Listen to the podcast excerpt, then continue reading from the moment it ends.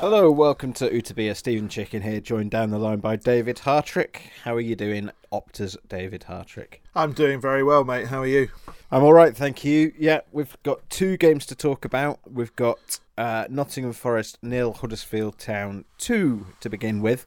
I think we'll start on this one, um, not just chronologically, but also because it at least gives us some positives to talk about after the sort of relentless negativity and misery of the, the previous few weeks. And we're going to have a little bit more misery later on, I'm sure, uh, when we talk about the Barnsley game. But Town looked better against Forest, didn't they? Yeah, very iffy start, um, and then they grew into the game, which is the it's sort of almost a precise opposite of yeah. how they've been really, which is bright start and then they faded. And I, I thought, to be fair, I mean, without blowing my own trumpet, I called it before because Forest are Forest are in that position where they're in absolutely no danger of relegation now, even though it's sort of mathematically possible. And they really are walking around licking Soleros and blinking into the sun, aren't they? And yeah. I'm going to unblow your trumpet by also saying you fancied them to beat Barnsley, just just just to yeah. make everyone aware of that. yeah, I'll just I'll put my trumpet back in the case. Um, I thought what was important in that game and what eventually earned them the 2 0 win, let's be honest, is that they didn't retreat, they didn't drop deep. They they actually, you know, they pressed high, they kept a high line, and they took some chances. You know, they took some risks in that game, and uh, you know, like it's a business cliche, isn't it? But it is a risk reward game. And that first goal, I thought, was thoroughly deserved, really, on the balance of play from that first half. Came from a mistake, but lovely finish that from Rowe, wasn't it? Yeah, I thought he'd taken it too far, and then he, he pulls off that finish to the bottom corner, and I think you'd be having a go at him if he'd uh, not put it away for, for sort of wasting that chance. But fair play to him, it was a fantastic finish. Yeah, he, I was a bit like you. I thought he'd taken it too far, but I think he was just trying to get the goalkeeper to commit. It was yeah. it was actually a really sort of composed piece of finishing. Mm. But he was correct me if I'm wrong, they've converted him into a winger, haven't they? He was always a fullback at youth level. Other way around, he was uh, he was sort of a winger, and then they've converted him to fullback, and then they've put him back to, to the wing. So he's yeah. played he's played everywhere up and down both flanks this season. Um, and every time we think we've got a handle on what his best position is, he goes and puts in a good performance somewhere else, or has a bad performance in the one we've just praised him for. Um, I think he is inconsistent. From what I understand, he's always had that inconsistency about him. Um, but yeah, I mean, he, he he did really well against Forest. I thought he started well against Barnsley as well before, like the rest of the team, faded away. Um, He's much better on the front foot than the back foot. It would be yeah. fair to say. Yeah. He's he's much. I'm much more comfortable with him going forward than defending. But I think I think Rowe, we have to. We talked about what constitutes success at the end of the season, and we talked about Rarmani Edmonds Green being part of this squad and having played plenty of minutes, and Ryan Schofield uh, the same. I think really we have to put Aaron Rowe in that bracket as well yeah. now because he looks like he's going to be a very useful addition to that squad next season, doesn't he? He does, and yeah, as I say, the fact that he can play up and down either side is is a bonus. Um, we've seen him play well and play badly in sort of all of those roles this season, um, and he does need to sort of improve his consistency.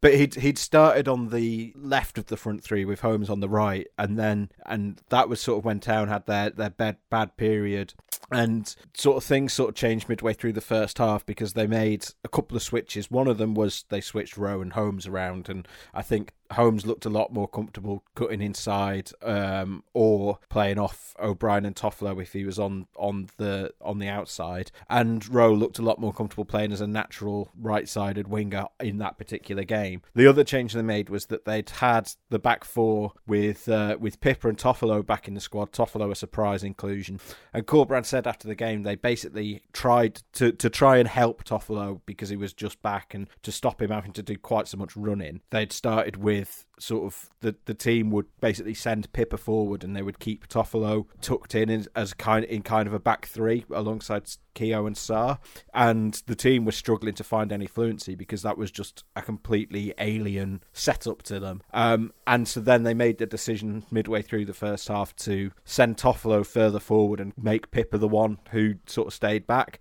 and that moved Sarr across to the left and moved Keogh into the middle and suddenly they looked a lot more comfortable playing that way, and they looked better in attack as well because you had suddenly you had that that Toffolo and and O'Brien link up that was has been promising at points this season. Plus, you had Duane Holmes in there, sort of making it a three, which sort of emulated what they'd done with Koroma earlier in the season. So those tweaks, I mean, we said last week, Dave, that they after the Bournemouth game that they looked so much more comfortable playing in the four three three late on in that game, and we saw that throughout the Forest game. They they just looked so much better playing that system. Yeah, I think that I think four three three suits a couple of players in that team in particular who are quite important. Um, but I, I have to say on this game, Steve, my next big note on this game is that Juninho Bacuna's goal really, really annoyed me. uh, do you know why it annoyed me? Why? Be- because it's just another reminder of how good he is and what he's actually got in his boots when he's on it, when he's keen, when he's firing, when he's he's completely committed. It, it's he's just such a frustrating player. I just if he could find a way to even be like a seven out of ten mm. each week for him, his seven out of ten would probably be better than most people's sort of nine out of ten in that squad. But he he just can't do it. He can't. It's I don't know. He frustrates the the hell out of me. He's just all the talent in the world, but just really struggles to apply it for anything more than moments or a half or a particular game he's up for it. Because he gets that ball and like no one's expecting him to score from that position. No. I mean, I honestly thought what he was going to do was run at the two defenders, but then end up going wide while he waited for people to catch up with him, yeah. and then looked across the ball. And he just, I mean, a couple of people said like, you know, dodgy keeping. I didn't think it was dodgy keeping. No. I think he just hits it so hard and from behind the defender as well, so that the goalkeeper doesn't get a decent view of it. It's one of them that's basically going past him as he's just getting himself set in position for Ex- it. Exactly what I was going to say. I think the slow motion probably doesn't do Samba any favours there, but when you see it at full speed, he's got no chance. No. So, but it just, it really annoyed me. It really annoyed me because you just think, why can't you just do that more? Because he has these moments. There was that goal against Blackburn last year. There was mm. that spell where he was coming off the bench and he really looked like he was playing like he had a point to prove. Under the Cowleys, it was clear that they'd had a go at him, and it was clear he really wanted to to prove them wrong. But he just, he just, you know, like he then follows it up with a performance against Barnsley that was just a nothing performance again. Mm. Just so annoying. Yeah. If somebody harnesses him properly, he's going to be like a. He's going to have. I'm convinced somewhere at some point he's just going to have this unbelievable season mm. where he scores about 15 goals and load of assists and he's player of the year. But it's it's just not going to be at this football club, is it? No, no, it doesn't seem that way. And you know, this is a comment we've made about him for two full seasons now. Um, and yeah, I mean, I guess we'll, we'll we're going to talk about the midfield when we get onto Barnsley. But yeah, I mean, it's that none of this is new, unfortunately, and it is. Um, th- th- I guess moments like that are why you continue to pick him despite all of the frustrations, but it just doesn't come around often enough, unfortunately. And it's a shame because even when he's we're talking about something good he's done, we're almost sort of having a go at him, and that's uh, that's a shame. Yeah, but there's no. The problem is there's no other context to put it in, is there? No, there's not. that's that's the issue. It would be really it'd be really nice not to, but it, the the sort of evidence of being frustrated and why it annoyed me was there literally last night. So it's not like I'm just taking wild pot shots, and it's not like I'm saying anything I haven't said before. But I thought Town's game management in that game was really good. Yeah, um, really, second really half, and that has not been something we've been able to say very much this season. Um, I thought they saw it out really well. I thought Corberan made positive changes at the right time to make sure they got the result, and it was I wouldn't say it was a perfect away performance, but you have to take into account Forest themselves. But it was as sort of perfect a, a, an away performance as they've had this season. I think you know it was up there with definitely with Millwall, and it was up there with uh, QPR. I would have said. Yeah, I didn't think I didn't think it was especially stellar. As you say, I think you have to take into account that until they went two goals down, Forest were, you know, playing in flip flops and reading a copy of, of whatever, you know, a Jilly Cooper book or whatever. But is that a person? Is that a thing? I don't know. You're the publisher, Dave. Is Jilly Cooper a real person or have I made that I up? Can, I can confirm that books are real. Cool. Um, but you know, you you can only play against what you're up against, as as they always say. And as you say, they Forest did put them under pressure late on, and Town dealt with it really well. They stood up to it. Um, I thought defensively they were solid. They they didn't look in major trouble at, at, at any point of the game. You didn't you didn't worry that they were going to suddenly go from two 0 up to, to two all in the last ten minutes. They always looked um, fairly not comfortable would be the wrong word because they were under a lot of pressure, but you, you sort of felt like they were going to see it out, which we've not said a lot this season. Yeah, and it, it was it was good to see. I the reason I think it's a fairly sort of complete away performance or it's up there is if you go away from home, um, keep clean sheet, score twice, and never really look threatened, then you can't really ask for more than that, can you? Um, and again, it's just frustrating that Town haven't been able to do that four or five times this season, you know, rather than each one being so spread out. Um, yeah. But I, yeah, I just, I just felt it was a much more comfortable performance. I think you're right. I think the formation suited them better, and the big difference, of course, is they get that break in the first half when they're playing well, which is another thing they've, you know, they've not had this season. They've played well, but not been able to get their noses in front at the right time and stay there. So. I, I did think defensively they were aided by Glenn Murray needing a Zimmer frame to control and turn the ball these days, much as I love him. Do you love him? I've always thought you were quite cool on him after uh, after his departure, his, his holiday in Croydon. Well, he retired, didn't he? Left Brighton, retired for a bit, and then came back to us.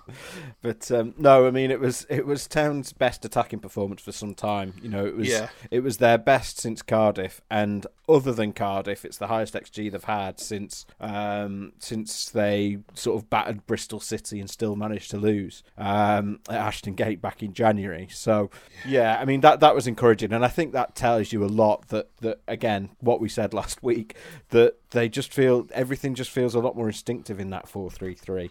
And while we're patting ourselves on the back, you said that it seemed like it was time for Danny Ward to get a run in the side, and fair play to him, he came on for Fraser Campbell and, and had a, a, a good outing. I thought nothing amazing, but I thought he looked he looked good uh, in his sort of uh, fifty minutes on the pitch. Yeah, um, I thought I thought he was good. I mean, he, he technically got an assist, didn't he? Yeah, I think for the second goal, but it's a bit of a. I don't know if you've seen the very famous Ryan Mason assist to Gareth Bale. Have you seen that? I've not no. He basically gives it to Gary ba- Gareth Bale. It's like a five-yard pass, and Gareth Bale takes it past two players and leathers it in from about forty yards. And you think, mm, is that really an assist? Um, but yeah, I thought he looked much sharper. I do, I do think it's time to give him a run. And I was, I'll be honest with you, I was disappointed that he didn't start against Barnsley. Yeah. I know they've got to manage his minutes. But even when he came on against Barnsley, you know, you could see how much sharper he was just in that run, you know, where he tried to close the keeper down last night. Mm. And he I- was properly at full pace, which we've seen so rarely this season. He's always played as though he's trying to protect himself, and he looks much more at ease with his body and a, Yeah. a bit more confident in his ability to do things now. So I, I think it would be it would be a real sort of success story if he could finish the season in the side and potentially grab a goal or even two. It would just give everybody a bit of a lift, I think, really. I don't think it. I don't think his. Um, I don't think him being left out against Barnsley from the starting lineup was about managing his minutes because Corberan has said that he's posting the best physical numbers he has all season, which you know I know isn't saying a lot because he's missed most of the season, but it's you know it backs up what you're saying about him looking that much sharper, and I would agree with that. And he did start against Norwich, um, which obviously wasn't a game he was particularly involved in. Um, so I, I think it was just a selection choice. Um, which which we'll come on to, but obviously, you know, Toffolo being back in the side was a, a massive boon, and um, where they are having to manage minutes is is with him and Pipa. Um, you know, Pipa hasn't played any of the midweek games recently. He's only it seems like he's only capable of playing once a week at the moment, um, which is a shame because I was looking at his Town's record without Pipa in the starting lineup earlier, and I was a bit horrified. So the games that, that Pipa hasn't started starts out all right. It's the 3 0 against Millwall, uh, where he came off the bench and scored the second goal. But then he was absent for the 4 3 against Stoke. He was absent for the nil nil against Wycombe, the 3 2 win against Middlesbrough, and then he was absent for the 3 0 defeat to Cardiff, the 5 0 defeat to Bournemouth, the 7 0 defeat to, to Norwich, and then the recent defeats, home defeats to Bournemouth and Barnsley. So Town have conceded 24 goals in the nine games he hasn't started this season, which I've checked is a lot of goals. Yeah. and it's a lot of goals for a team who don't score that many goals, isn't it? In particular, yeah, it is. You know, obviously Toffolo, his, his numbers aren't quite as dramatic, but when you look at the side without Pipa or Toffolo, you know they've played they've played three games with neither man in the side, with Barnsley being the third, and they haven't picked up a single point out of any of them. And mm. having both of them in the side makes such a, a massive difference to their fortunes. You, you know, you, this came from someone on Twitter was asking me, what's it like with both of them, with one of them, and with none of them. And with both of them, it's 1.26 points per game. With one of them, it's 1.06 points per game. And with neither of them, it's no points per game. Um, everything sort of goes, everything good that Town do. And we said this last week in the five conclusions. We were trying to think of, you know, what have Town done consistently well this season? There's been things they've done well in spells, but what have they done consistently well this season? And the only thing I could really think of was the fullback play when both of them are available. Yeah, and I, I think you're exactly right. Um, I think the thing is with Toffolo in the side in particular, it, everybody in the defence has just got a little bit more confidence that anything coming down that side is going to get dealt with. So Naby Sarr doesn't feel like he has to come across and leave that gap. Keogh's not panicking because he's seeing Sarr moving. It, it all just works a little bit better, doesn't it? And that is, I think, the the thing we talked on the last pod about simplifying things. Just simplify it right down. And that 4-3 feels like the the most sort of uncomplicated simple natural fitting system for town's best 11 really. And sometimes you have to go do you know what? There's no point trying to be too clever here. Just play the best players where they're most comfortable. And in fairness, that's the system that, that Corberán coached them into uh, yeah. and, um, at the start of the season, which I think is, is why they did well. And, and that's the argument that it's we had. It's the system they had their best run in as well. Mm, yeah, yeah, yeah, exactly. And that's sort of, I think that's sort of why I know that there's a lot of pressure on Corberán, and we had this discussion last week, but that is why I'm sort of willing to, still willing to sort of say give him the summer because I think if they can get back to that, you know, the, the with their best players in the side, if you've got Pipa, Toffolo, Koroma, Eiting in the side, they are a they've been a playoff standard team, um, and I think having all of those injuries at the same time has has really hurt them this season and. I don't think it's again a total excuse. I think they still should have been better regardless than that, and we'll come on to Barnsley in a minute. Um, but I mean, it's it's made such a massive difference. Um, but speaking of, of the fullbacks, I think you and I, before the team sheets came out, before the Barnsley game, we're talking about actually this is quite a difficult selection for Corberán because does he stick with the 4 3 3 that, that beat Forest, or does he go to a, a three at the back, two up top um, that, like uh, Coventry played when they beat Barnsley on Sunday? And we sort of agreed before the team sheet came out that actually that's not an easy decision to make. And ultimately, because Pipa and Toffolo, neither of them were able to play, that made his decision for him. Uh, you know, he, he he obviously, I, I think we've we've talked about he doesn't particularly want to play Jaden Brown if he can help it, and he seems not especially keen on playing Demeaco Duhaney at the moment either. So I think that kind of made up his mind that it had to be the the three five two, uh, and with Sanogo back fit, I think there was a certain amount of logic in that, um, but it, it didn't really work out.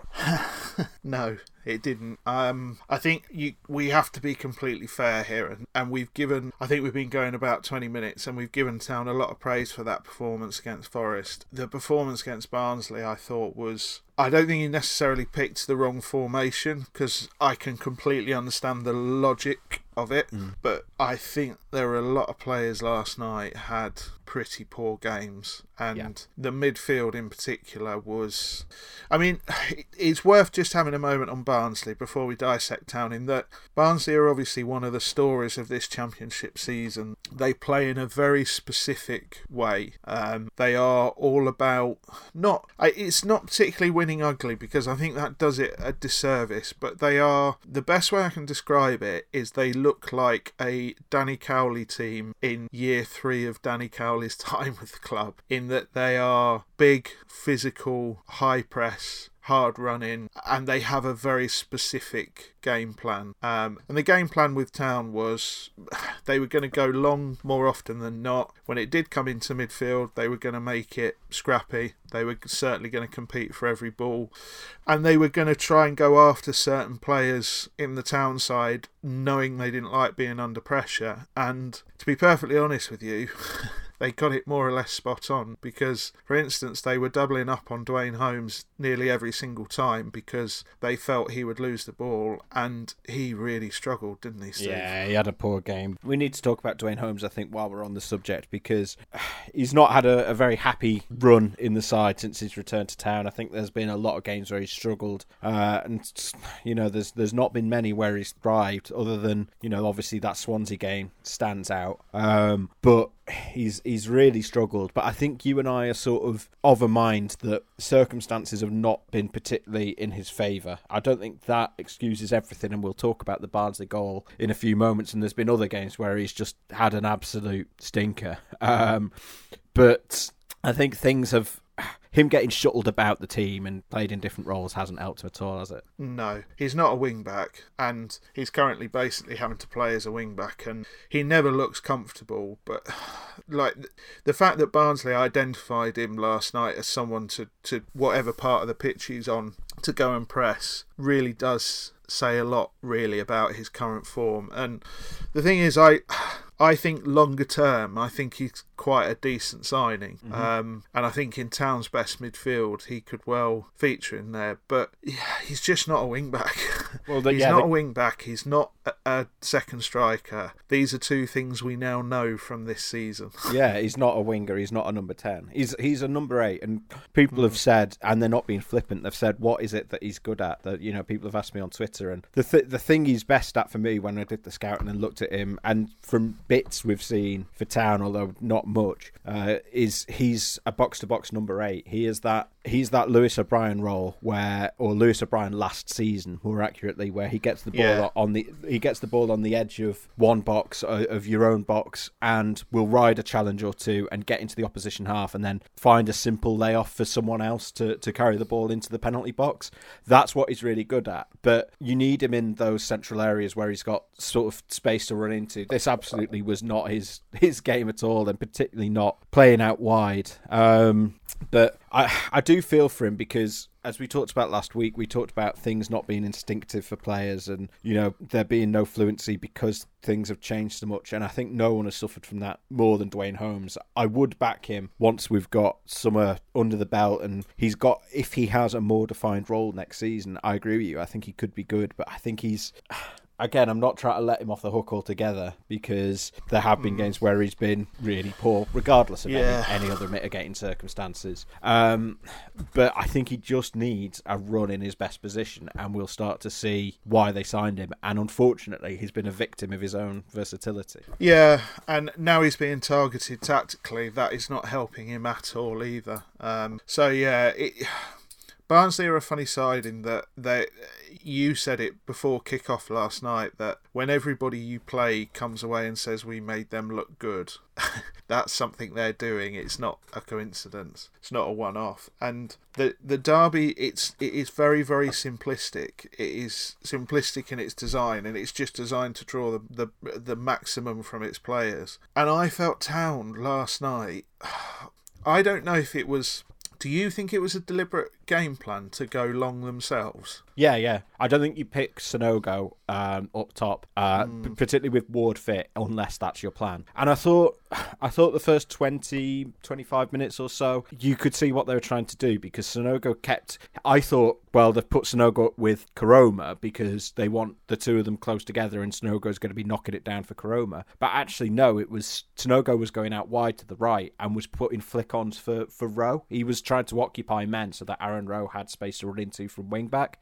And I thought the first sort of 20 minutes or so, they without creating a huge loads of chances they were they were at least getting space down that side but Barnsley cottoned onto that um, fairly quickly. I think they, they might have put an extra man on Rowe, um, or whatever whatever the reason was. Town stopped finding any success um, through that gambit. And then, you know, I think between when I looked at the numbers, I don't have it in front of me, but I think it was something like between the 24th and 73rd minutes, Town didn't have a single shot, and Yeah. and that tells you a lot about it. It was the the complete opposite of that Forest game, um, and I just, I just think that was. I just think it was a strange decision to go long against them. If I'm honest, I I understand it from the point of view of trying to break the press. So mm-hmm. obviously, one of the things that one of the things you learn in football coach school, if such a thing existed, would be that one like fairly simplistic way to get over a high press is just to go long. But like you could see in the warm up, Steve, me and you both looked at each other and said, Barnsley are absolutely massive. yeah, And they were, aren't they? They, you know, they've got some proper giants in that side, and it just felt like the wrong strategy to me. And it felt like a strategy that was primed to end up in town having five shots at goal and Barnsley having 21, which is exactly what happened. the, the, the, I don't know. I would say that Coventry played pretty much the same way. Um, they had sort of a the and their big man had a, a great um, game against uh, from from looking at the footage and, and looking at the stats. Had a really good game against Barnsley on Sunday, and that was sort of the secret to to them getting that two 0 will against Barnsley. So I can understand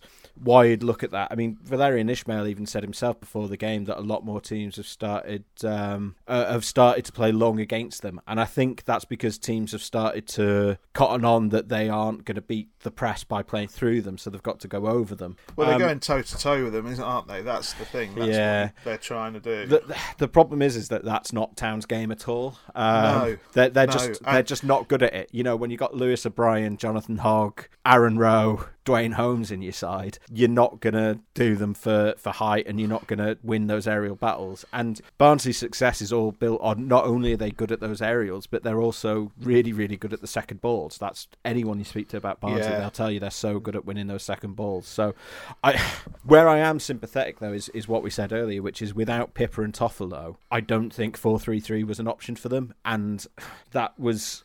I, I think that that made it almost the only thing that Corberán could try. And as I say, initially I thought it was working quite well. I understood why he stuck with it after the break. Um, but at the same time, I think they, they probably should have given it five ten minutes after the break and then gone. "Do You know what? This clearly isn't working now. We need to change it up. Um, The, the problem, uh, one of the problems I had is Barnsley play a 3 4 3. Town were in a 3 5 2, so you would think at the very least they would make midfield congested. But Barnsley just had continually had a lot of time and space on the ball and a lot of space to break into. And I just felt that it wasn't just the midfield, I just felt there were several players in that town side just weren't on it last mm-hmm. night. You know, I thought it was Sanogo's poorest game since he's been at the club, in that he nothing stuck to him last night. Nothing. He he was had a real battle on his hands, and he didn't get anywhere near winning it. But that whole midfield just did not function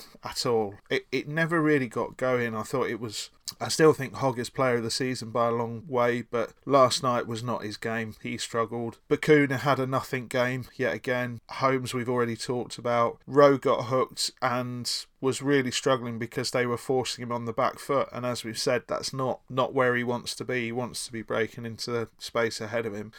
And I thought they did a pretty good job on Lewis O'Brien as well, to be perfectly honest mm-hmm. with you, Steve. They stuck a man on him and he really struggled to, to get any sort of sense of freedom at any point in the game. And I, I looked I looked on Twitter after the after the game and, and listen, I know what Twitter's like. I know it's not where common sense lives. But I I just thought that last hour of that game Town were pretty poor and there were a lot of people who agreed with me and a lot who went further than that if I'm brutally honest with you. I don't think it was their poorest outing of the season or anything like that, but it just felt like another game that had passed them by and that they caused their mm. own problems because I mean in particular that goal was well, it's just this there's about three different errors in it, isn't aren't there? Uh yeah, I mean the so ball comes in, uh it gets I think it's Keogh gets a, a touch to it and it deflects up loops up into the air. And uh, Bacuna and Sarr seem to look at each other and go, "Oh, are you going for that? Oh no, I'll Yeah. af- after you, mate." Neither of them go for the ball. I think Schofield if he's on his toes, maybe comes for that as soon as it loops up off the defender and, and gets to it. Yeah. Or at least gets a punch to it. Or at least sets himself up for the shot better because he doesn't particularly get across. But the reason he doesn't get across is because Duane Holmes is is on the post where DK was, was sort of standing when the ball first came in. So he Duane Holmes can either go to DK and try and cut it out, or he can stay on the post and try and block the shot. He does neither. he watches DK. He watches DK move towards the ball and steps sort of diagonally out and to the left. So he's he moves the other side of the post to get out of the way. And it's like and and if any one of those players had done what they were supposed to do, I think probably it's not a goal. But all four of them make baffling decisions and it ends up in the net. And I thought after that, I thought Town were not playing great up to that point, you know, but I didn't. They were obviously, you know, it was a difficult game. I thought they were at least competing well. It, they never looked like they were going to get a goal, but it felt like if they kept competing, they might get a nil-nil, and I think that would have been fine. And then after that, it was, you know, the floodgates sort of opened. Schofield looked all at sea, lost all his confidence, and Schofield's had a really good run recently. Um, you know, he had that wobble earlier in the season where he had a few poor games, and he's looked much, much better previous in the previous few games. Obviously, he missed the Norwich game, so he missed that uh, ignominious display, and he, he's generally looked a lot better. But he, he had a, and I was I had him down for a seven before the goal, and then I ended up giving him a four because after the goal there were two more instances where he, he came for um, he came for balls and sort of got nowhere near them, ended up flopping at them, and Town had to make clearances off the line. So Just just they they targeted him with corners as well. They were basically hanging every corner under the crossbar, Mm. well, weren't they? one of them hit the crossbar twice. It bounced off the bar Yeah. twice. So But uh, the other thing on that goal, I I think would be remiss if we didn't say is is even when the ball when the cross loops up, even accounting for all of that, there's still a chance for it to be cleared. But Bacuna just sort of wafts a foot in the direction of the ball. It it's a classic case of a striker wanting it more. And if you're a, if you're an analyst watching that back. You'll be so frustrated.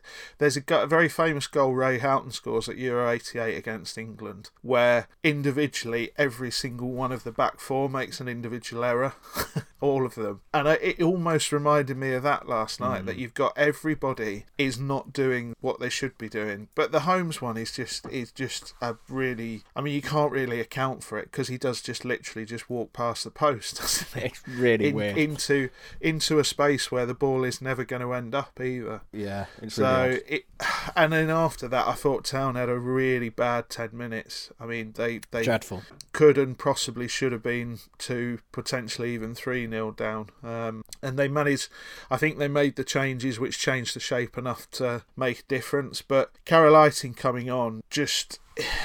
It just reinforced to me that there's nobody else in this squad can do what Carel Eiting does because he completely changed the shape of that midfield and the shape of the attack. And there's nobody else in that midfield can do what Alex Vallejo does, which is a similar role to Eiting but from much further back and he's better defensively. And just sort of projecting forward to next season, they they need to find they either need to keep both or find exact clones of both. Um, because you could see when Eiting came on just how I mean everything just changed, didn't it? Everybody went up by five percent Oh yeah, yeah. and they really at his best it's no coincidence that Town were at their best is it when he, you know when Eiting went on that brilliant run scored a couple of goals and, and Town were doing really really well so it would be nice to see if they could try and keep him for another season but who knows to be frank Yeah, I mean, when you look at the numbers, he, apart from Jonathan Hogg, is the player they've missed most in terms of, of points per game and goals scored, you know, minutes per goal scored, and, and basically every metric you want to throw at it.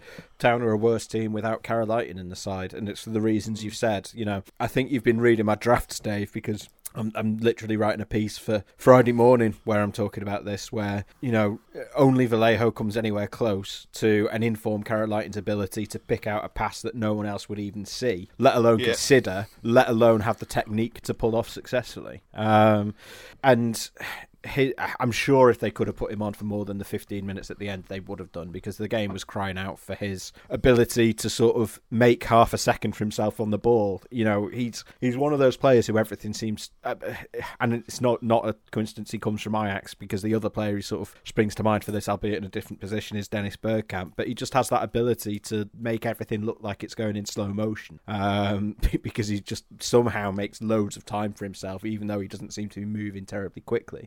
Um, and yeah, as you say, I think there were plenty of instances in this game, and I was less down on this performance than some people because for all the XG is absolute dog plops. Um, you know, 0.26. It's Language. The, it's the second lowest XG they've had all season. Um, 0.26. It's the the Watford away game where they basically played for a nil nil is the only game where they've had lower. But I think that is both both tells the story perfectly in that they didn't create many chances to shoot, but also doesn't tell the whole story in that they had opportunities on the counter attack, but they never found the final ball on them. Um, and that has been a problem throughout the entire second half of the season. Um, I think Bacuna is particularly bad for it. Um, and it's weird because you would think that with the technique Bacuna has got, that he would be the one who would be able to pick those those passes where you've got a, a three on two or a two on one uh, in your favour favour and you just need to, to slot it through and, and you're into the box. And for some reason, they just never seem to be able to execute those passes. Um, yeah.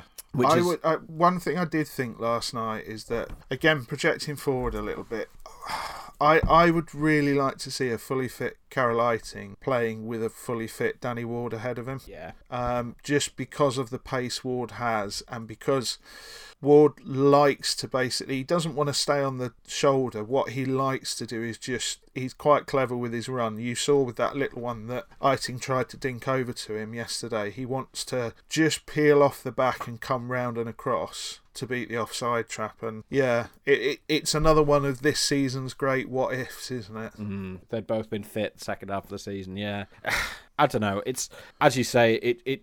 I think the the main takeaway though is if they can't keep Eiting, they desperately need a player like him. And, and I know that. Ev- I know that everyone wants those you know, those Wes Hoolahan types, and they don't grow on trees, unfortunately. You know, that's what Alex Pritchard should be for Town, and he just never yeah. has. He just never has been. Um, but they they desperately need someone with that. It's not just picking the final pass either, though. It's having the composure on the ball, which is why yeah. we which is why we compare him to Vallejo, just having that calmness and that because that that midfield battle yesterday was, I mean, it was so congested. And, uh, you know, Barnsley did their jobs really well. And it's worth saying, and we sort of touched on this earlier, the lads from Barnsley were saying that's their best performance they've put in for a while. And, and you know, they've not been in a particularly bad form or anything. Um, but they said that's the best Barnsley played for a long time.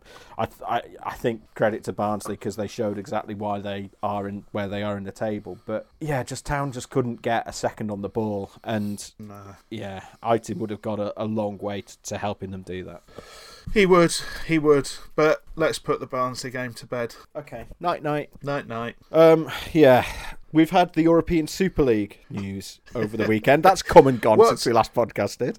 What's new in football, Steve?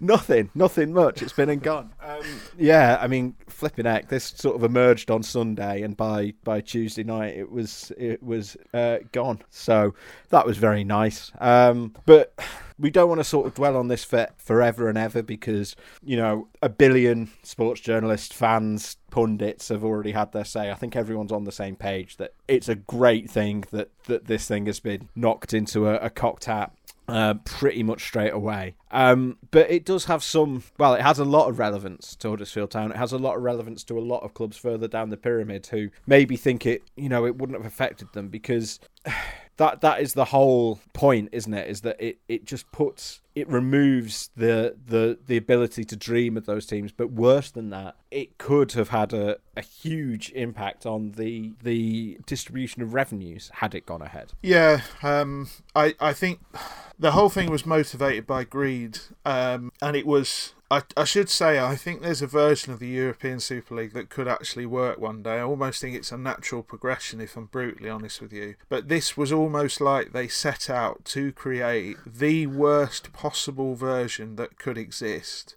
uh, that would antagonise the most people and would also do the most damage. Because what you have to realise as a Huddersfield Town fan is that like th- there are solidarity payments, there are parachute payments, there are other schemes that are so dependent on TV money that what this lot wanted to do was basically just just hoard as much as they possibly could.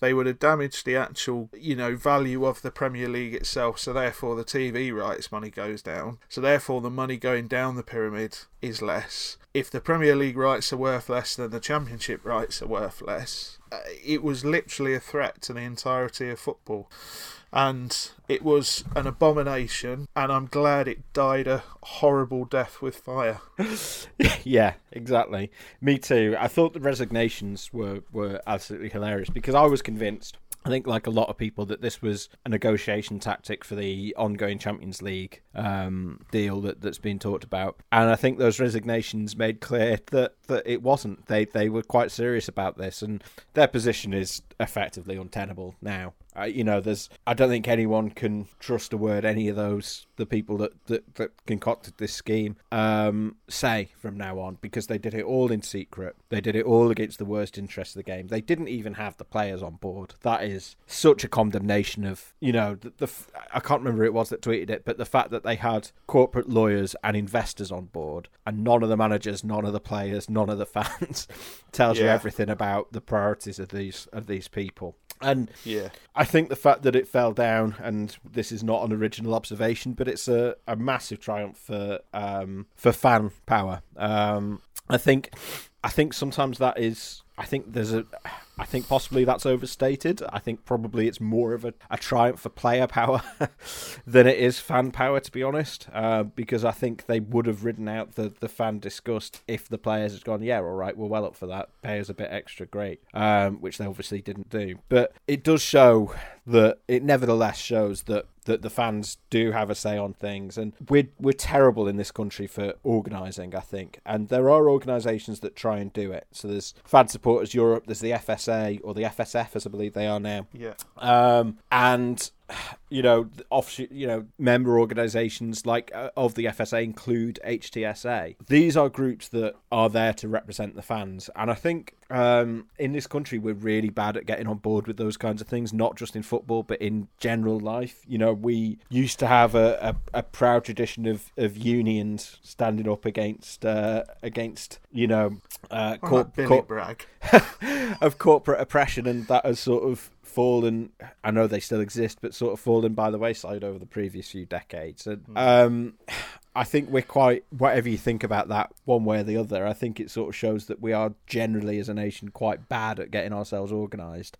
And I hope that this is a catalyst for, for more of that. And I think that you know, although HTSA's agenda, yes, it includes a lot of things that are really, really valuable, but quite boring to talk about, like organising coach travel for away trips. Uh, and I get that that isn't glamorous or, or, or exciting, or making the, the, the stadium environmentally sustainable, which is a fantastic project that they've done, but isn't exactly going to capture the imagination of your, you know, your average match going fan. But I think I would hope that all of this has made people realize just how influential fans can be when they get organized and that it is worth being engaged with those kinds of organizations. Um, and it doesn't have to be formally affiliated like HTSA it can be groups like Proud Terriers or the Cowshed Loyal uh, who are obviously you know uh, massive and vocal and um, you know, any kind of collective voice, uh, Huddersfield Town disabled supporters, any kind of collected voice is bigger and has more sway with clubs than you know a thousand tweets from a thousand different people. It does, and I think that. I think the problem, one of the problems we have is we have a, there has been a culture for some clubs where they want to mobilise fans because they haven't signed a midfielder for 40 million quid. Uh, so I think there's always context applied for every club, but I think joining fan groups and supporters groups regardless of who you support, is a good thing to do. You you want to have a voice, and these are the platforms that are the fans' voice, and they do matter.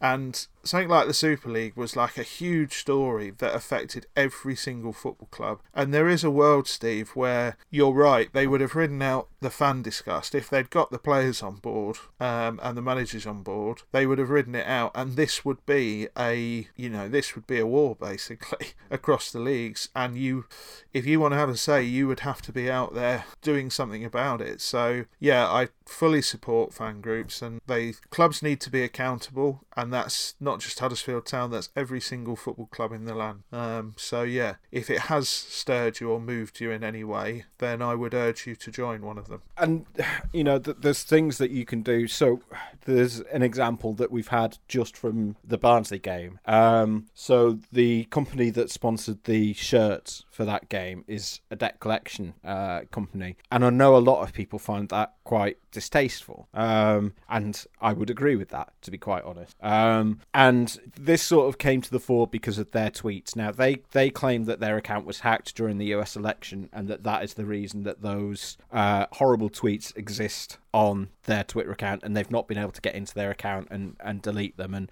putting that to one side, you know, people are still saying to me, and I've had people emailing me and messaging me saying, well, regardless of all of that, it's still, I still think it's not great for the club and not in keeping with the club's values that they are accepting sponsorship from a debt collection company, and especially in the current climate. And those are issues where it's a grey area, right? Because, and, and I in, would include in that, um, you know, gambling sponsorship or uh, when it was allowed sort of alcohol and tobacco sponsorship yeah. on shirts, or or um, payday loans companies as well. Um, and if fans find those things distasteful, the outlet they have to to tell the club we don't want that is through fan groups and through things like altogether town meetings. Um, and you would hope that that clubs, if fans get together and express their distaste in enough numbers, would say, okay, fine, well we are going to commit to not having gambling sponsorship any, um, or whatever it might be. And that's not to get on at this particular sponsor. You know, they're a perfectly legal company and all of these things. But if you do find it objectionable, the way to raise that is through fan groups. Um, it's just going to be so much more effective. Yeah,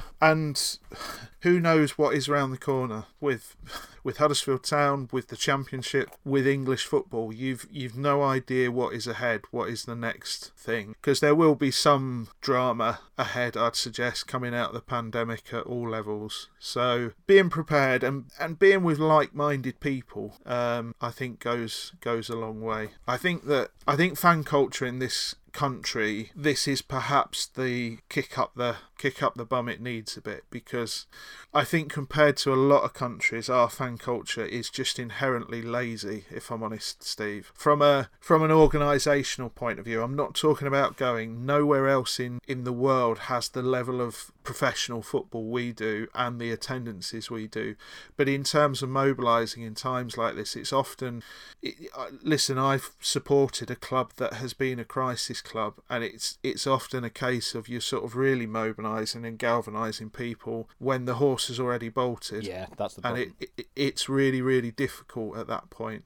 So I genuinely think that it, it's a very good thing to do, even when times are brilliant.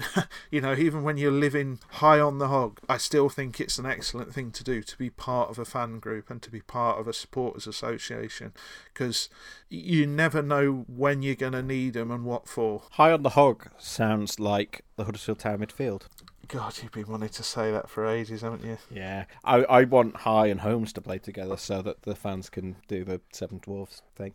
Anyway, there you go. Um, no, it's yeah, You're such a simple man. Yeah, no, it's um, yeah. Anyway, but these are important things, and yeah, as I say, when times are good, it is, you know, coach travel and things like that. But I think it's important to to try and keep a hand in these things so that if you know, the midden meets the windmill, um, as it has done over the weekend, you are ready to mobilise exactly as you say, and you're not scrambling around um, trying to, you know, find signatures. And Huddersfield Town have a proud history of fan. Uh, uh, what's the word fan protest because of the you know the the move to the proposed move to Leeds um, about hundred or so years ago, uh, and that is sort of often pointed to as one of the first major instances of of uh, of a successful fan movement and fan pressure rescuing a club where they raised a huge amount of money and, and got the club out of trouble and stopped them from from being moved by unpopular owners because uh, not to sort of disavow anyone of any notion that the game was all pure and snow and you know pure as the driven snow before, but um, on the whole,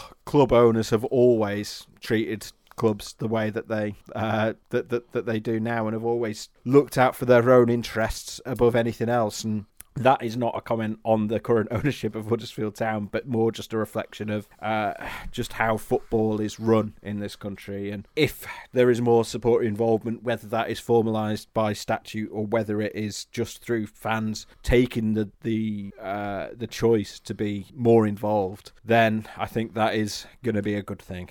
It is, and hopefully the the fallout from all of this is that I, I won't get political, but if our government is to get involved in football, I hope that goes the right way, and that we do end up with or the left way. Ah. Yeah, and we remain balanced here. If we do end up with some form of legislation, we do end up with fan ownership on boards, which I am a huge proponent of. Then maybe this has all been for something. Fingers crossed. Right then, uh, we've got Blackburn at the weekend. I actually think Town are going to win that game. yes, Blackburn are turd at the moment. they they really are. Um, I think the the thing about Blackburn is they the only thing I would be cautious of. They've got a couple of individuals in that side who are brilliant, who can you know mm. take a game away from you on their own, basically. But they've got a lot Town, of goals. I know the, the, the injuries they've got have, have, have sort of taken a lot away, but they do still have a lot of goals. Yeah, they do have a lot of goals in them. But Town, that you're right. Ta- that is a game that Town can win. This We've is... not always said that this season, but no. that is a Town. If they if they play the right way and get on the front foot, that game is is there for them. Yeah, and mathematical safety is not quite there yet. We've been saying for weeks we think that they're pretty much safe now, and I think we'd agree with that, particularly after Derby's result. I think we're fairly, as it stands, fairly laid back about that, and if they if Town basically make up three, you know, increase their gap to Derby by three more points at any point between now and the end of the season, then it's it's done. Um, yeah. It's mathematically done. So I think we're not worried uh, in that regard. But there's a long summer ahead um, for all the reasons we talked about. You know, the, the, the squad depth just isn't there. The fact that we're talking about Pipa and Toffolo and how badly they've been missed and how badly Eiting's been missed, and you know we've been going on about it all season. I, I, I, and this is why I'm sort of dropping it in at the end rather than making it the theme of the the podcast. But they've got a massive summer ahead, and I think we all just want to get there at this point. Yeah, we do. It's it's this season has been far tougher than it should have been, and I think it's I think it's taken its toll on you, me, supporters, people at the club. I think I think because of COVID, because of the compressed timeline, because of last season, because of the managerial change, because of so so many things, everybody just needs a week or two off from Huddersfield Town, don't they? Yeah, definitely. Um, uh, yeah, I mean the, the they have got it wrong this season, and I think the club have, have admitted that, and that doesn't make it right that they've admitted it, but you would hope that lessons will be learnt this summer, but we will see. And on that note, no, Dave, you've been doing a lot of publicity for Silver Linings this week. Your uh, your book about Bobby Robson's England. Can you tell us a bit about that once again, uh, like a renegade master? Uh, yes, uh, the, it's actually out on Monday, so I've done a fair few pods and various things that are some are out, some are coming out, some are going to be coming out in a couple of weeks. But it's about Bobby Robson's England and his eight years in in charge of England, which were a bit full on, to say the least. But interestingly, here's a segue for you, Steve. It does. The book also goes into English football at the time and goes into a, a little bit of why we ended up with the Premier League, and that's because it really was the sort of dark days the mid 80s and how Italia 90 sort of led directly towards the Premier League and football saving itself a little bit from itself. So there you go. There's your segue. Relevance. Vroom. Right. We'll see you next time. Have a good one, everyone. See you there.